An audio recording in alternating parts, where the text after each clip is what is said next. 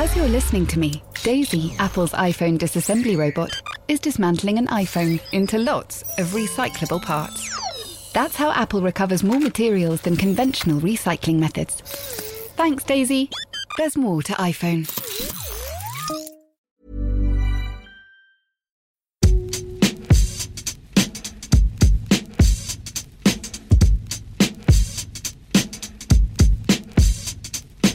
Hello and welcome to the Game Podcast from the Times. I'm Gabriel Marcotti, and I thank you for joining us.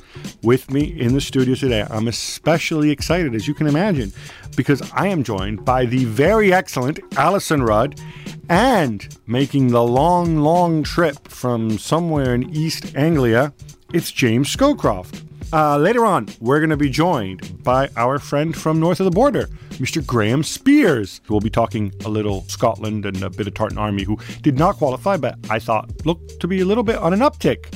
But of course, first, we need to talk about the team that did qualify for the World Cup. They wear the three lions on their shirt. They changed their badge a few years ago, and one of the lions looks a little bit camp to me. Uh, but that simply adds to the allure. So joining us now is uh, Henry Winter, who uh, I believe has uh, just returned from uh, from Lithuania following uh, uh, that one 0 victory.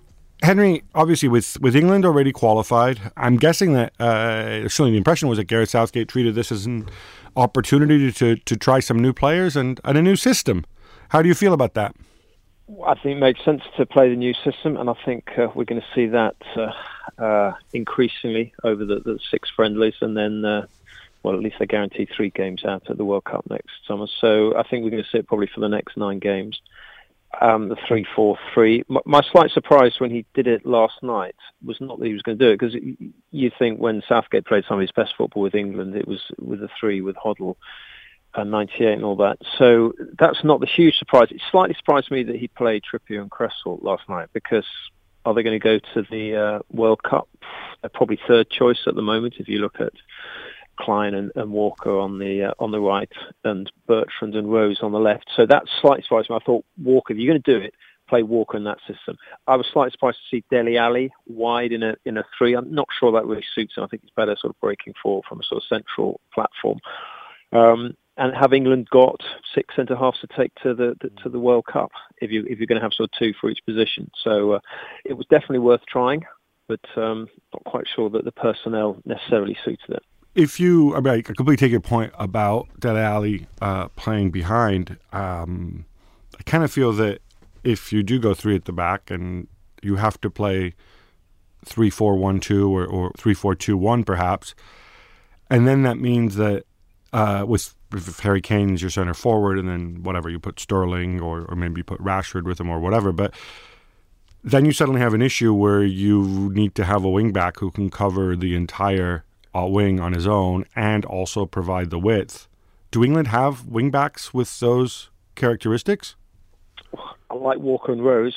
I can see them doing it, but uh, we also remember when uh, when England last started with a with a uh, sort of back three and, and wing backs was against Croatia. It was 2006 under McClaren, and you had two very good fullbacks and in in Ashley Cole and Gary Neville, and they were caught out. And that you know, and they were well certainly Ashley Cole. And my last 20 years of covering England has been England's most consistent player, and he was caught out.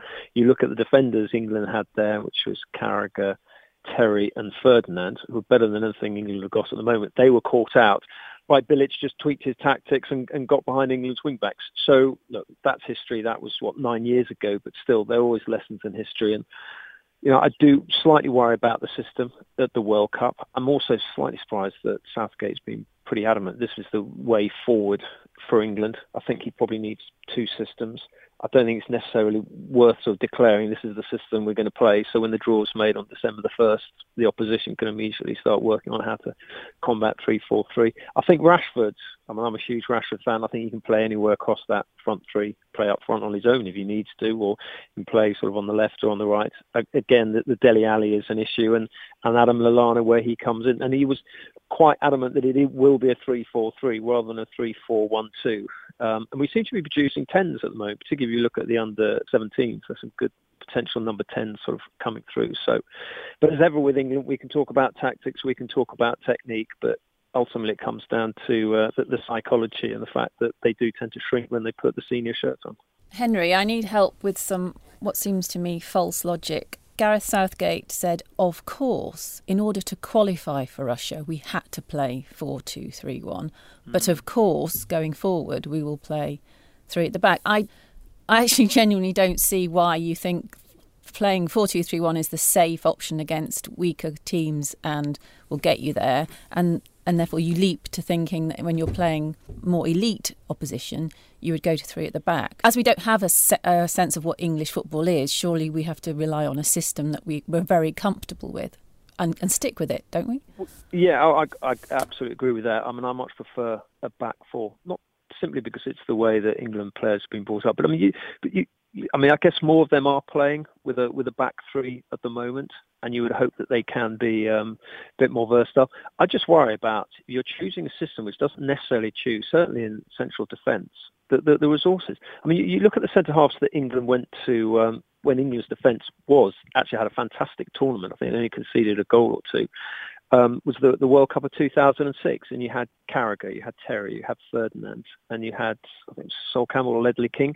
I mean, it was a really you know it was, it was a very good bunch of four centre halves. When you look at it now, if I'm not, I think we're going to be struggling for cover if, if one of them gets injured.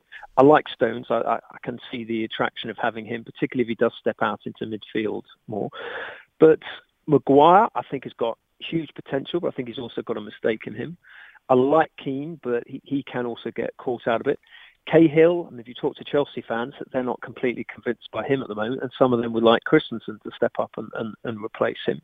Jones is having a good season. Just hope he stays uh, injury free, and uh, and then Smalling as well. So there are Premier League defenders around, but I don't know. I just think England can be got at if they play a, it. And then it also comes down to, to, to the quality of the, uh, the, midfielders in front of them. And that's why I hope Chalobah gets fit, gets in the squad, because I think England need that sort of protective presence. I know Henderson gets a lot of stick, but I mean Harry Winks, you know, was deservedly praised for uh, for, yesterday. I thought he was England's England's best player, along with Butland. So uh, you know, it's all about sort of defending as a as a unit as well. But I do slightly worry about the, the three at that. And if you look at how Manchester City played against Chelsea when they used the, uh, the their fullbacks, particularly Walker, to sort of come inside and, and, and attack the space between Chelsea's wing backs and the and the, the, the sort of the flanking centre half, you know, the system can be got at. Henry, we know you have to leave us, so thank you so much for uh, taking the time. My pleasure. I'm not leaving you permanently, by the way. That sounds just because I watch England doesn't mean I'm at death's door. I'm very grateful for that. Cheers, Henry. Safe travels. Uh, let's go back to the uh, to the three four three. Um, Henry makes, I think, a really good point. To play three four three, maybe you don't need to, to bring six center backs to the World Cup. Maybe you get away with bringing five plus Dier or four plus Dier, maybe even. What struck me is, yeah, there's more teams in England playing three at the back However, when you look at the personnel, obviously Cahill does it, and that's fine. Stones does it sometimes, although I'd argue that the way Manchester City play under Guardiola, correct me if I'm wrong, James, is very different to the way England play under Gareth Southgate. So no doubt that affects how the back three operates as well. But then the others, Jones and Smalling don't, if you want to consider them England internationals. Harry Maguire doesn't. Michael Keane doesn't. I'm not so sure it's such a natural evolution to the three four three. And I'll go further with the wingbacks. What he described there about Walker playing wingback and stepping into midfield against Chelsea for Manchester City, yeah, that's fine because it's Manchester City. He's not going to do that for England because England have different players around them who, who make different movements. Don't they, move at all. sometimes don't move much. The other guy he mentioned, Danny Rose, who can cover the whole flank on his own. Right now, he ain't covering squat because he hasn't played any football in 10 months. And I think the people most likely to replace them, I really like Clyne when he comes back, but he's not really a wing back either. He's more of a defensive fullback, which is great. So was Ashley Cole back in the day uh, on the other flank. Bertrand as well not exactly a marauding fullback, although I think a very good defender. I'm not sure how joined up Southgate's thinking is here. Well, he, he came out and said, didn't he, that he wanted to play three at the back for an extra body in midfield, and probably if a centre half drives with the ball in midfield as well, you you can get more bodies in midfield that ultimately will helpfully make England pass the ball better. But You that has a- more sterile possession in midfield. yeah, basically, yes, exactly. So I just don't see three at the back. I don't think England are good enough for three at the back. And my massive, massive gripe for three at the back is prime ex- example was when Michael Keane's nearly scored an own goal.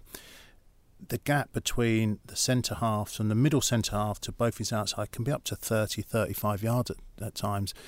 If you play against a France that have a Mbappe, that have a Griezmann, that have a Dembele there, the bigger teams will just pick England off and you know, will score goals against them. And I just don't think England technically are, are good enough in possession to, to dominate teams in midfield. I'm amazed that this isn't getting more anger, to be quite honest. I I mean, the whole point about Southgate's um, tenure is that he understands the pressures that wearing the shirt place upon players, particularly young ones. And he has said he's not going to ask players to do things they wouldn't do for their clubs. And it's about making sure they're all very comfortable in whatever system he chooses. So I just don't get why you you nurture them in your first year as manager in a 4-2-3-1 then you tell them right we're going to rip that up and we've got um, Brazil and Germany next at Wembley next month and we're going to play three at the back does no one else think this is slightly bizarre No, but I think he's had to make a change because Eng- England have been so limp recently and it's been so poor that you can't keep doing the same things. Now, making that change didn't make one bit of difference at all. It's the same sterile, pedestrian England. So so therefore why why add an extra bit of brain space to players that are already struggling with what it means to play for Why England announce now what you're going to do in nine months' time when the Well, he- situation could be entirely different. Well, he doesn't know, does he? That that's you know, I, I think he's gone to change it because the the home game recently when it w- was awful. The last two games England have played against opposition that's been very poor. England goalkeeper has been the man of the match. as somebody who's not English. What scares other countries when you play England is two things. One is set pieces and the idea of big people coming up, which is still why everybody just absolutely defecated in their underwear when every time Peter Crouch came on. It's like, oh my God, it's Peter Crouch. Seriously, like, if you really want to scare people, give yourself a chance, bring Peter Crouch along. It doesn't matter. He's 50 years old. He doesn't run. All you should do is just stand there. And you're going to mess with the minds of foreign countries. I keep saying that. Nobody believes me. You think Peter Crouch is ugly and weird and deformed. And so you don't want him in your national team. Fine. Right. But um, that's one thing. The other thing that scares people is pace. Right, because you've got players who run at people and run past them, and it goes all the way back to Michael Owen, and in, and in Rashford and Sterling, you got people who do that. If you play three four three, I think you lose a lot of that. And if you sacrifice it to possession in midfield, what? Because you've got all these wonderful deep line creative midfielders like Dier and Henderson. Did you see what I'm saying? Like, absolutely it makes no sense to me. Is there not an argument? And uh, I know Mourinho does this now and again. If you're playing against weaker opposition, which they have done in every single one of their group games, because it's it's a very very poor group that they're in, you go man for man. And if you're individually better, if you go man for man with the opposition, you should come out on top. Yeah, but we're projecting forward to the World Cup, though, where Well, you that's- won't be. That's exactly what I'm saying. So, so you're even when you go into the group stages of the World Cup, England aren't really going to come up. Well, they shouldn't come up against a, a, a decent side until the quarterfinals. what about Well, the excuse me. psycho- No, no, no, no, no, no, no, no, no, no. Sorry. This is where I raise my voice, and I get stick for people saying, for, for people saying, "God, you mustn't talk over people and raise your voice. Why can't you be nice like those five live?" No. What did you just say? You just said England aren't going to come up against decent teams in the World Cup until the quarterfinals, right? This is what he just. You heard him, right, Alyson? Now, maybe I should remind you who was in England's group last time around at the World Cup. It was Uruguay, Italy, and Costa Rica, who you guys all thought were pants, but then they, they kind of showed that actually no, they're pretty darn good. Right, Do you well, really you- would you would you really have wanted it, uh, So- England so to match up man for man you tell me- against Uruguay and Italy Well, at, at you- the World you Cup tell me- 2014? Really? Yeah, exactly. You really think it was a good, good idea? So you, you tell me how many Italy players will get in the England side now. if I were the manager, Yeah, you tell me. okay, all right. Your knowledge is Uh, very good of Italy. oh yeah, it certainly is. Yeah. So my combined, Would you w- Uruguay? Would you have Cavani instead of Harry Kane? I Would you have Suarez instead of Harry Kane? Do you want me to sick the entire Liverpool fan base on you and the Barcelona? Of course, I'd have Suarez and I'd have I'd have them alongside each other. You don't need to play one striker. Okay, you tell me an Italian player that's getting in the England side at the moment. Okay, I think uh, Gigi Buffon would get in the England side. I think Bonucci Really? would get in the England side. I think Chiellini would get in the England side. I think Verratti would get in the England side. I think Belotti would get in the England side. I think Insigne would get in the England side. Italy might not even be going to the World Cup as Yeah, yet. so- exactly, exactly. Yeah. They're that good. Exactly. No, Yeah, 'cause exactly. That's oh, sorry, we're, we're with Spain. You're with Slovakia and the Seven Dwarves. Okay, fine. We need to detour over to uh, to to Scotland um, because we're joined on the line by uh, by Graham Spiers. Graham, how you doing? Hi, Gab. I'm fine. Well, I'm a bit depressed actually, but I'm okay. How are you? Uh, we're we're we're, we're good. we're we're all Right. excited by Gareth Southgate's uh, uh, three at the back. I, I feel like I don't know. Halfway through qualifying, there was sort of this deep depression that you were going in again. Viewed from the outside, you were going nowhere. But you kind of ended this this group on a high. I mean, other than the, the draw with Slovenia, Other but than the big low, it was a high. no. But the results leading up to it, all of a sudden, seemed to improve. Am I wrong? Yeah. Well, I mean, in the campaign, we got off to a terrible start. We drew at home with against Lithuania at Hampden, and we were lucky to do that. We got a, an equaliser in the 89th minute. Then we went to Slovakia and we got um, slaughtered 3-0 over there, and that was thoroughly merited. And then England beat us at Wembley. So we had something like, uh, we had three points from, our opening 12 or something like that. Um, and we were we were struggling. But yeah, we, we picked up momentum. But I think Gordon Strachan was a bit lucky. We, we got a last minute goal at home against uh, Slovenia. We got a last minute goal at home against Slovakia. Uh, we had a good away win against Lithuania. So it all came down to last night. We needed to go to Ljubljana and get a win against Slovenia, which would have guaranteed us second spot in the group and a playoff. But but too many failings and um, capitulations early in the campaign. The, these were the undoing of Scotland and Gordon Strachan.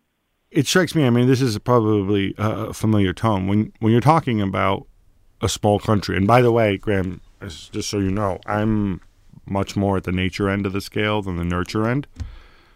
You're talking about a small country. You're talking about a, a, not so large pool of players. You can, to some degree, you know, and you have done in the past, found Scottish grandparents for Matt Elliott and stuff like that.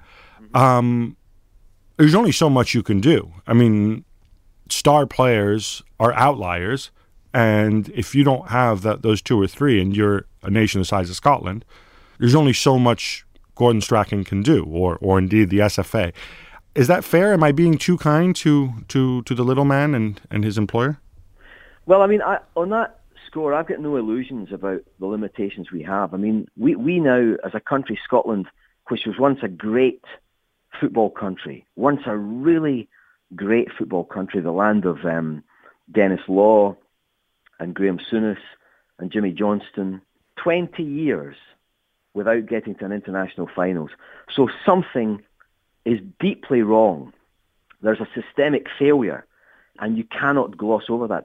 Gab, of course you're right. We're a country of four and a half million people. We are a small country. We've got a small pool of players to call upon. But here's the thing. Wales is a small country. Slovakia is a small country. Northern Ireland is an extremely small country. Iceland is a small country.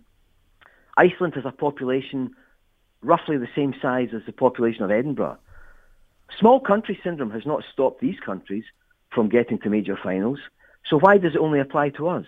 Was it a huge gaffe, Graham, that, that Strachan started talking about genetics? Maybe Iceland have are the size of, uh, as you say, Edinburgh, but you know they're all very, very, very clearly very genetically advanced, tall, muscular, Yeah. good personality. Well, what's wrong? What's wrong with the Scots innately that they can't put a football team together? Yeah, Being well- called muscular has really helped Norway produce great Exact- footballers, hasn't it? But it's interesting you should raise that genetics issue because I, I, I was, um, I'm immediately, like we all are, we, you know, you're totally ill at ease when football people start talking about genetics. You just, you just know they won't be qualified to talk about it. You know it sounds a bit dodgy.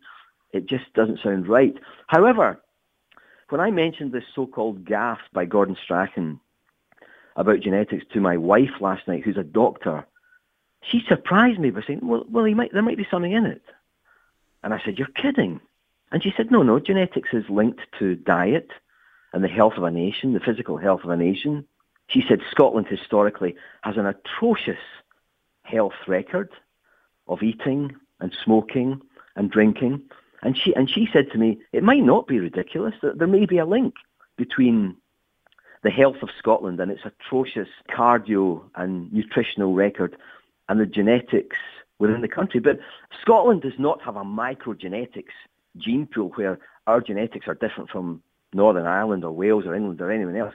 But there could conceivably be some connection between the physiological health of the nation, diet and everything else, which in Scottish terms has been downright atrocious, and our ability today to, to produce great sportsmen. There might be some kind of complicated link somewhere there. There, that's didn't, all I'm saying. Didn't you have the same gene pool in the in the 80s when, when you were producing Dalglish and Souness and those guys? I presume we did, but I don't. I, am not. I'm not. A and I would imagine there was probably. Listen, the gene pool argument strikes me as bizarre, and the, the, little people argument strikes me even more bizarre because, of course, Chile are one of the best teams in the world. Uh, yeah. Although using the Scowcroft element, they may not qualify for the World Cup. So, but whatever. Yeah. But they won the Copa America, and they're all little people.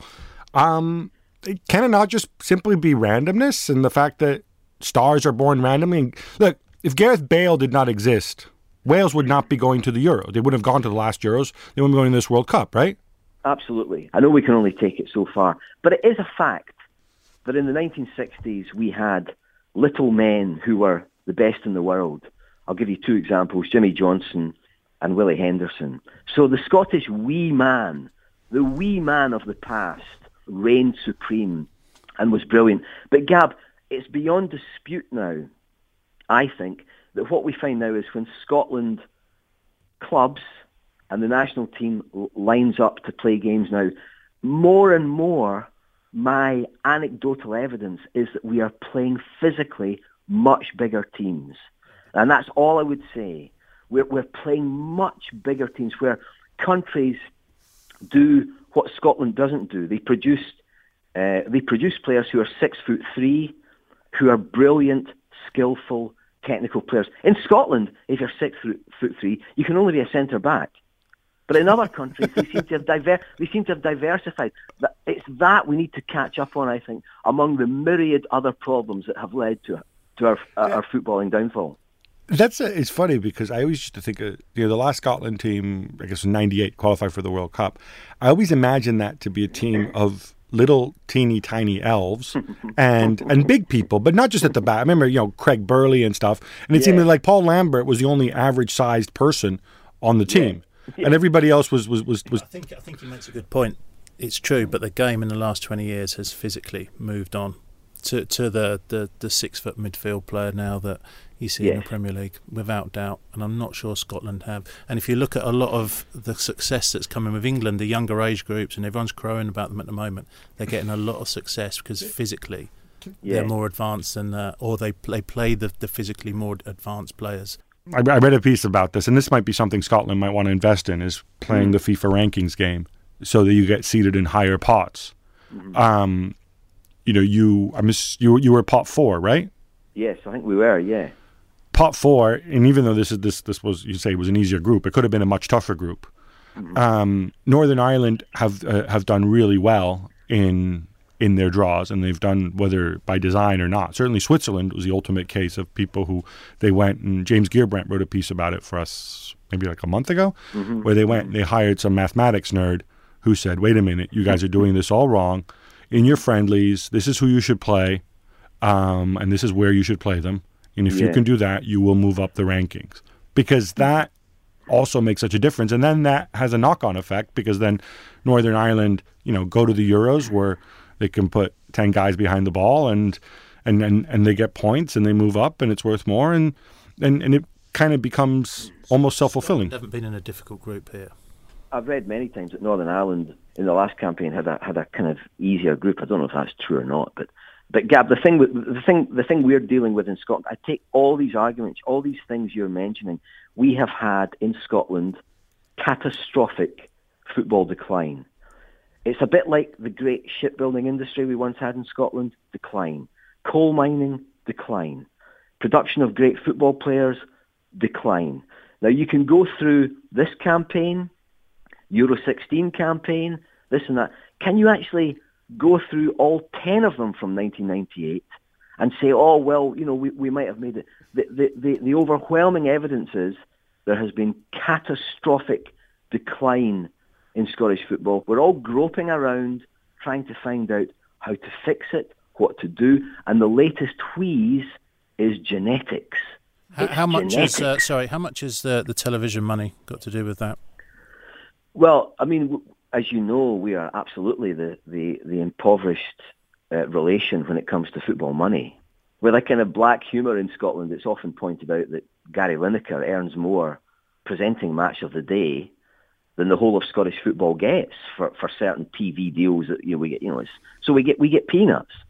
So that that is one of the things. I mean, all, all I can say is that when I was a little kid, I played football six nights a week in the street, and all my friends did. And now we've got a guy like Andy Murray, who's a great tennis player. And in one way, even though I love football, there's a part of me that says, you know, I want Scotland to be have a healthier, more multi-sport outlook. My little boys want to play rugby and tennis and badminton. I never ever imagined asking my dad in the seventies, "Can we go out and play badminton?" With the all I wanted to, all I wanted to do was play football. So you know, in one way, we're more multifaceted in Scotland. We play multi-sports, and in one way, we're a healthier nation for that regard. But the, but the, the guy the guy who's taken it in the pit of his stomach is football.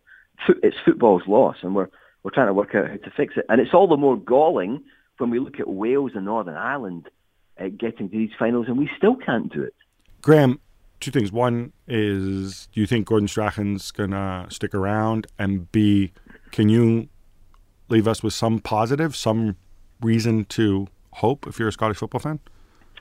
Um, gosh, Gab, that, that's a tough, uh, tough question. I, I, on the Gordon Strachan issue, it's a hot topic here in our media and among the fans. Does he deserve to go on or does he not? Does he want to as well? Yeah, well, he he might not want to. There's a lot of the job he's quite enjoyed, but if you go on the old line that two strikes and you're out, two failures and you're out. I mean, Euro 2016, we finished fourth in our group, and I think that was a bad failure by Gordon Strachan. We could have got ahead of Ireland. It was almost impossible. You know the way this it was structured for Euro 2016. If you finished third in the group, third in the group, you still got into playoff. It was almost impossible for Scotland not to make it, but we managed to finish fourth and not make it. And now he's failed um, in this World Cup qualifying campaign. So I think Gordon Strachan should step aside, give another guy a shot. On the terms of green shoots of recovery, I'm afraid I, I don't see any uh, new stars coming along. So we, we need a clever, improvised coach bringing in new ideas who can make it work. And I hope that guy is out there somewhere. It's easy to sack Gordon Strachan, though, isn't it? You just say, Gordon, you're not genetically predisposed to win anything.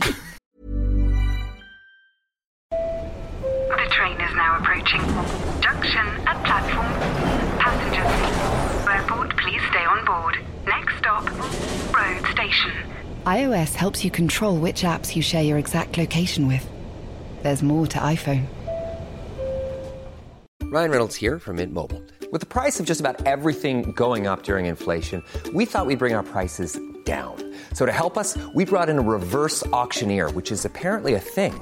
Mint Mobile unlimited premium wireless. Ready to get 30, 30, bit to get 30, bit to get 20, 20, 20, bit to get 20, 20, bit to get 15, 15, 15, 15 just 15 bucks a month. So, Give it a try at mintmobile.com/switch. slash $45 up front for 3 months plus taxes and fees. Promo for new customers for limited time. Unlimited more than 40 gigabytes per month slows. Full terms at mintmobile.com.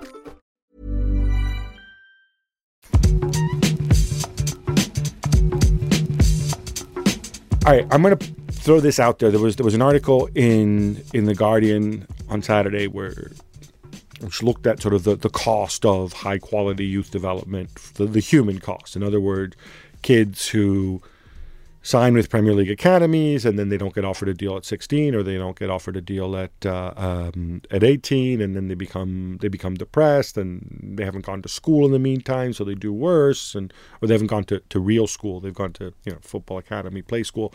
Um, I wanted to submit to you, James, that what makes a country's football great and what is good for developing professional footballers isn't always good for developing kids. And there's always going to be this tension that the system, the way it's set up now, might be ideal to produce potential professional footballers, but maybe it doesn't do much good for the kids who don't make it, who are obviously the vast, vast majority. Is that fair? Then that there's a, there, there's a trade off there. No, I don't think it is fair. I, don't. It's it's very easy to say this kid all his problems in life are down because he was in an academy and he didn't get taken on. It's too easy to say that. Too easy, and I think you'll Which, by the find way, is not what I'm saying, but is what is implied in this article. But go ahead. having worked in an academy and seen the effect it has on kids, and, and, and I've seen it firsthand, and not only the kids, the parents as well are, are just as heartbroken, really. I just think disappointment is part of life, and I see a lot of players now.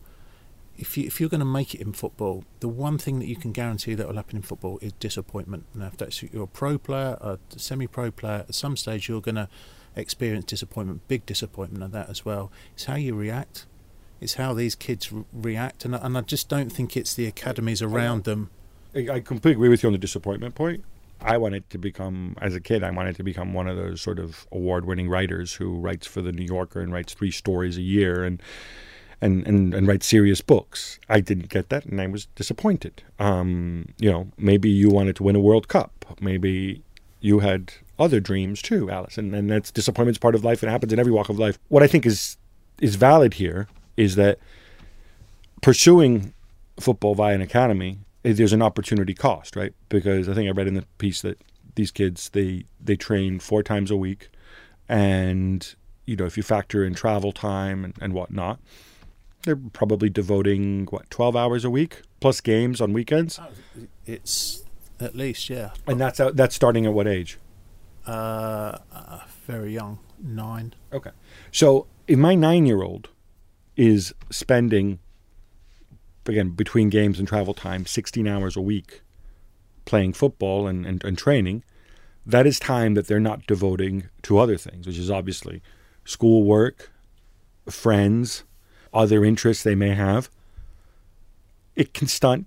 Well, let, It, it can stunt your development, Well, let me stop you there. Okay, so you're saying dif- friends, they're going to make friends in the academy. So that's not really an argument. The academies give them a Maybe, structure. or maybe they'll go volunteer with senior citizens and help them do their shopping. Maybe, Maybe they'll join a church group.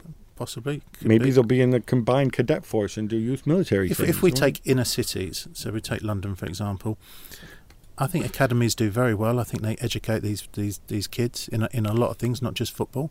In the EPPP now, part of it is their schooling. They have a psychologist that, that that's there. That, but what, what, what, what schooling?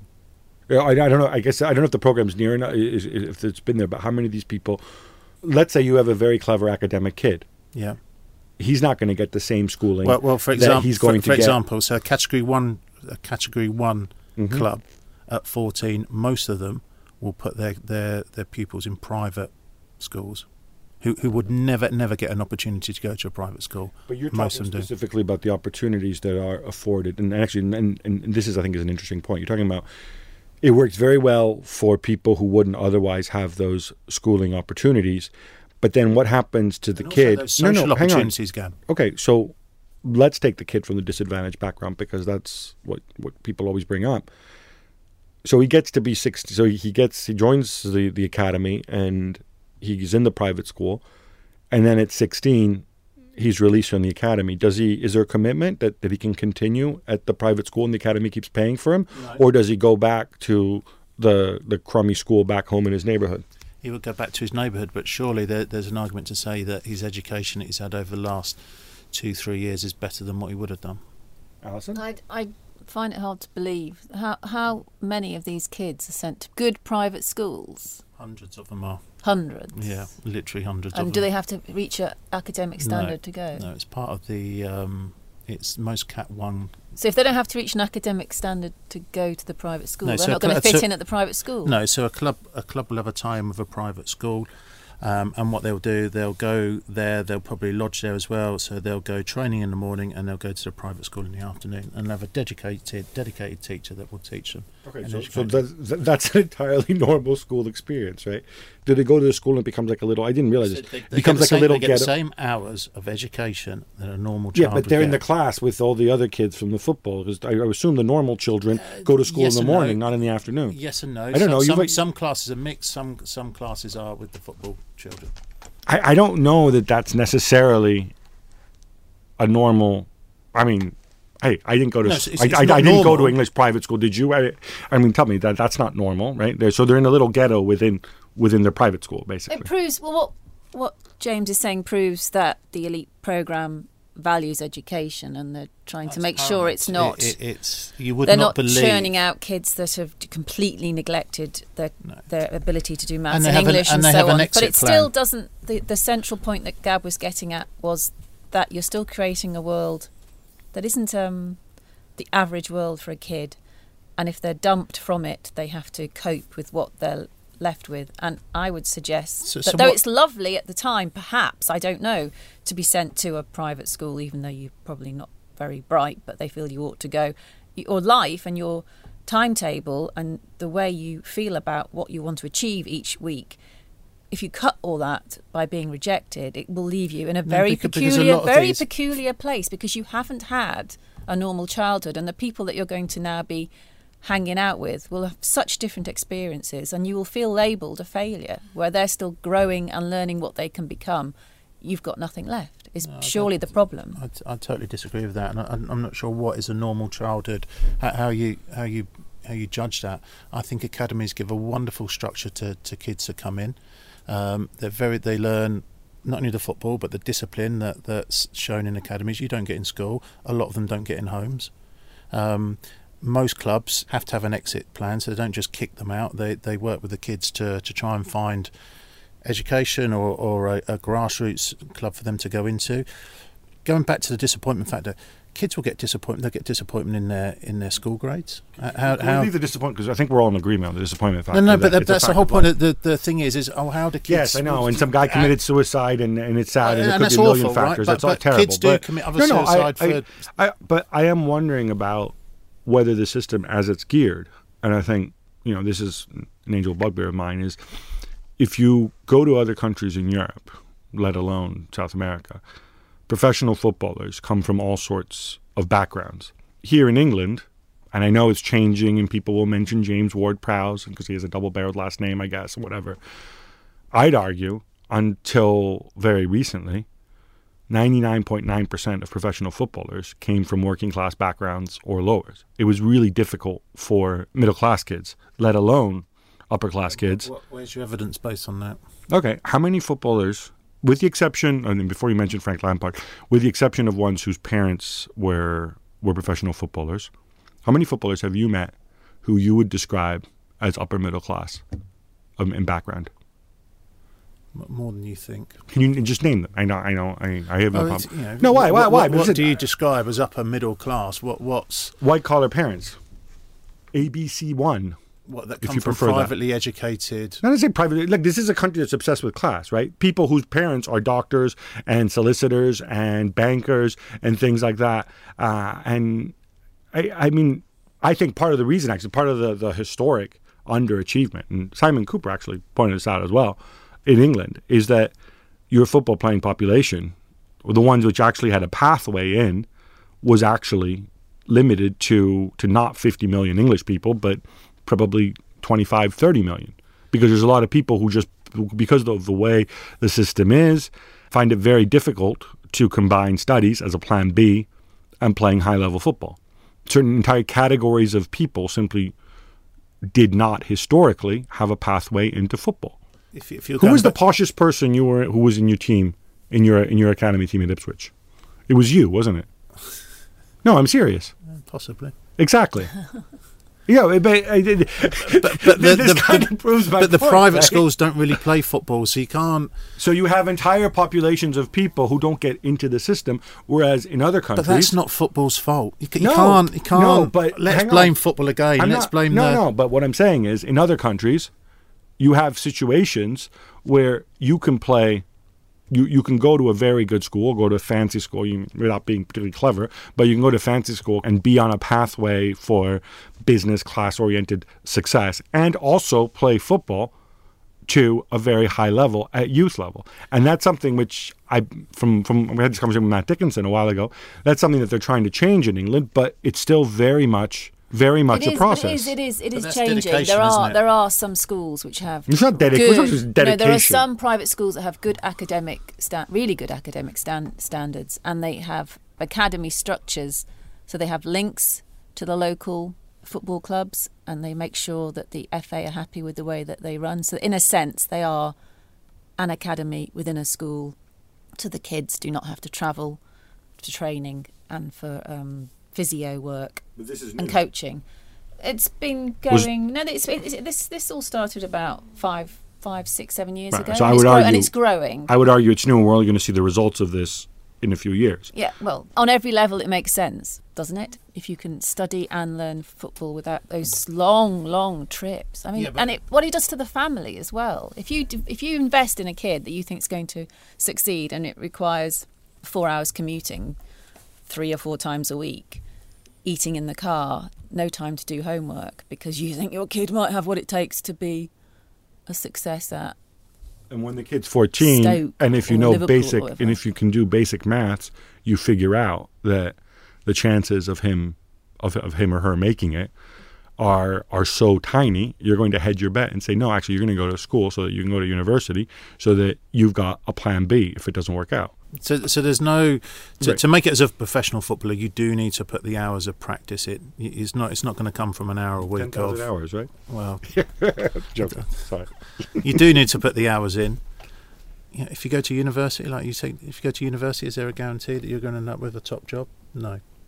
You know, but your odds are simply are are going to be substantially Well, your odds are higher if you go into a uh, into a football academy, and or if you don't go into a football. They academy. are much higher, but the odds of making it as a professional footballer are are much much smaller than the odds of having a decent job if you go to university. I mean, I think this is just just pure math. There's just more decent jobs out there than there are Premier League jobs for English people. I mean, on a societal level, when people say the FA should do more, right?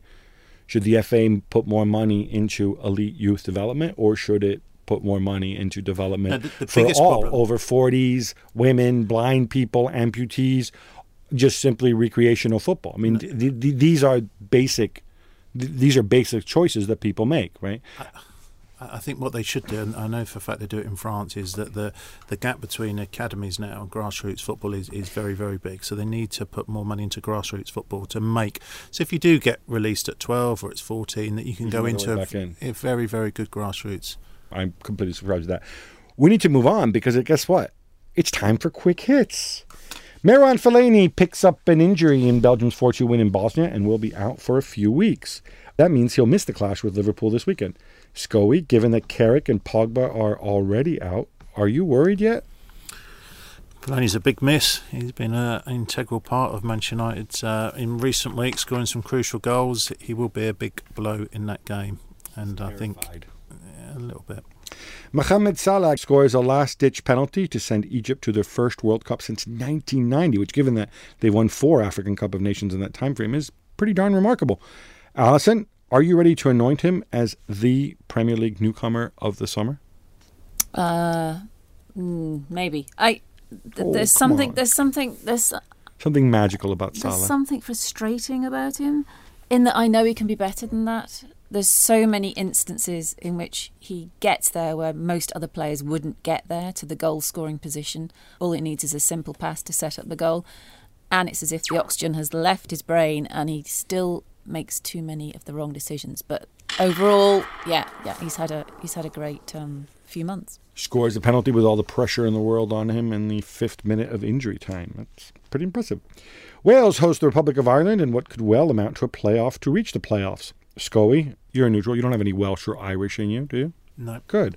You're entirely impartial here. Not who do you think will win, who would you rather see at the World Cup? Who do you like more, the Welsh or the Irish? That's a difficult question. I'd go for Wales. I think Wales play slightly better football, more attractive to watch. Do you like Chris Coleman more than Martin O'Neill? No, not really. A, I'm not, not a fan or, or dislike any of them. I just think Wales are. You must have played against Chris Coleman. I have played Did he against Chris kick you? Coleman. Yes, he did kick me. Um, Cristiano Ronaldo comes on and scores against Andorra to bring his all-time goal-scoring total to 70. Um, or maybe 78, actually. Maybe it's more than that. I don't know. It's a lot anyway.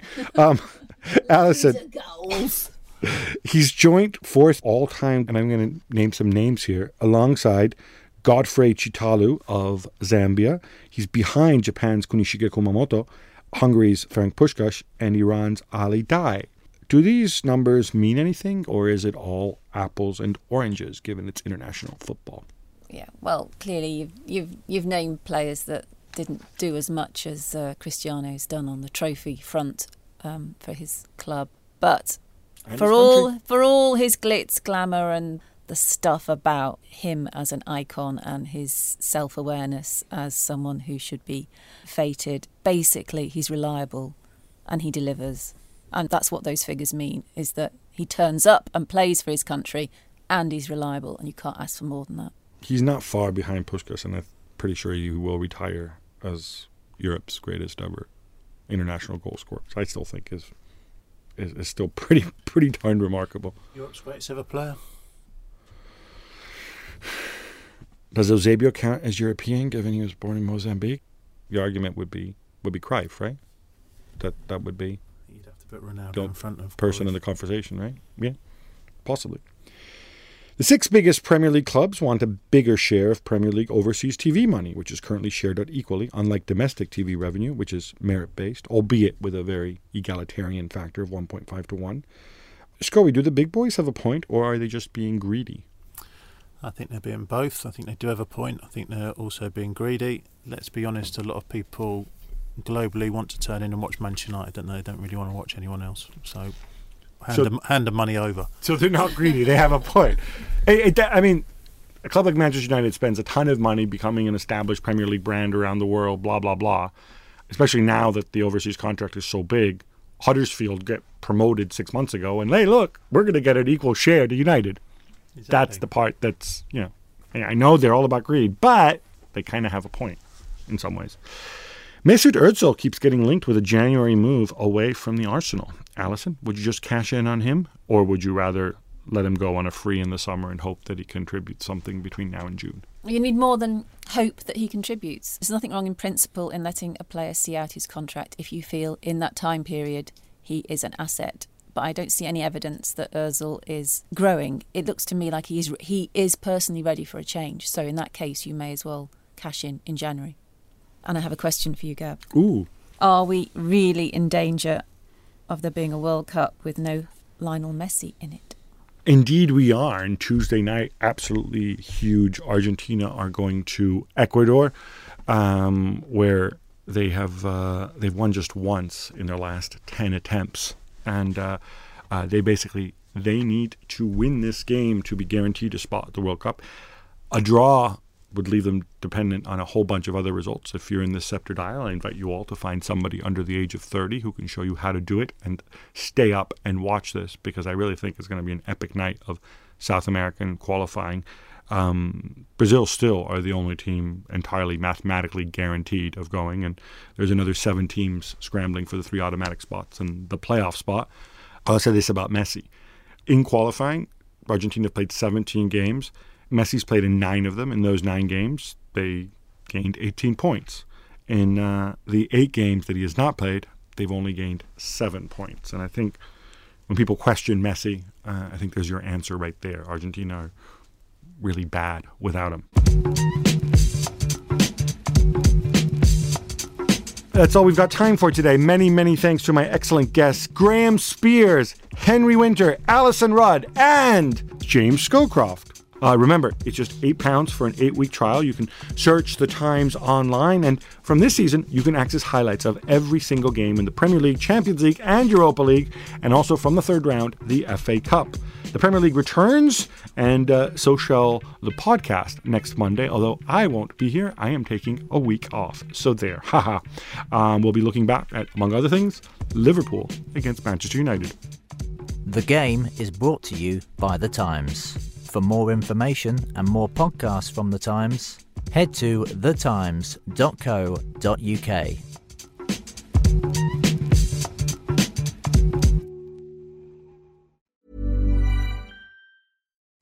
VoiceOver describes what's happening on your iPhone screen VoiceOver on. Settings.